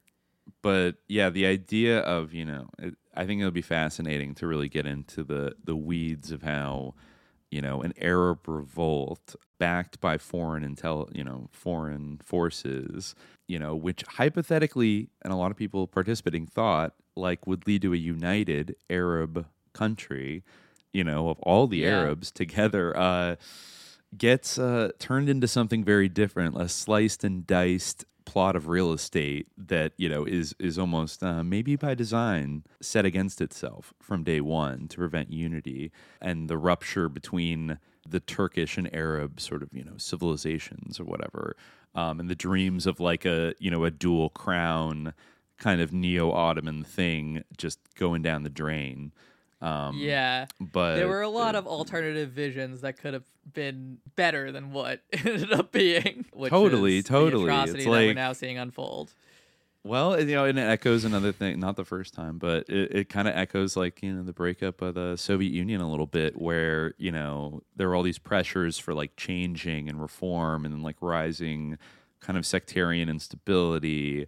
And then, like, in, in a fit of almost mania, uh, they broke it all up. But then, like, you look back like 25 years, 30 years, and you're like, eh, like, I don't know. Like, the was that just like, uh, there could have been a different way maybe to do that like that just did- like even if you didn't love it like uh, i think like a majority of like people that were at least were alive back then now feel like oh they wish it hadn't like all just broken up in like a mafia orgy of like violence and like economic devastation with all the little powers on the outside trying to like chop it up into as little pieces as possible so they could Yeah, which is you why know, I totally think that like some it. of those Nablusis, you know, uh, maybe bourgeois uh, as they were, you know, they might have had a little bit of a point. Like they weren't some of the secret societies you know? Yeah, um, you you know the ones who were kind of like, eh, you know, like bring back uh, Abdul Hamid, you know, like maybe some of those people like you know weren't or who preferred him to the you know the the Committee for Union and Progress. Uh, they weren't Well, necessarily as we can see, you know, union and progress. uh, yeah, is an But, eye of the uh, beholder. but speaking of the Soviet Union, like the, the Bolshevik Revolution is an interesting side like side story in this. Like I was reading about how like you know Mm-hmm. one guy, one of these uh, diaries of like uh, these Arab soldiers was actually like a prisoner in like a POW camp in Siberia. And like Oh, wow. he, he like published a magazine there called like the Camel of, of Allah, and like it's like a the icon was like a camel like marching through like the Siberian snow. It was like you know like uh yeah, there's like a- yeah, it's all this interesting like weird like kind of history, but um a lot of like Turkish POWs like ended, ended up joining like you know like Turkish Red Brigades like after because they were just all released after the Bolshevik Revolution. They're like, go, you are free.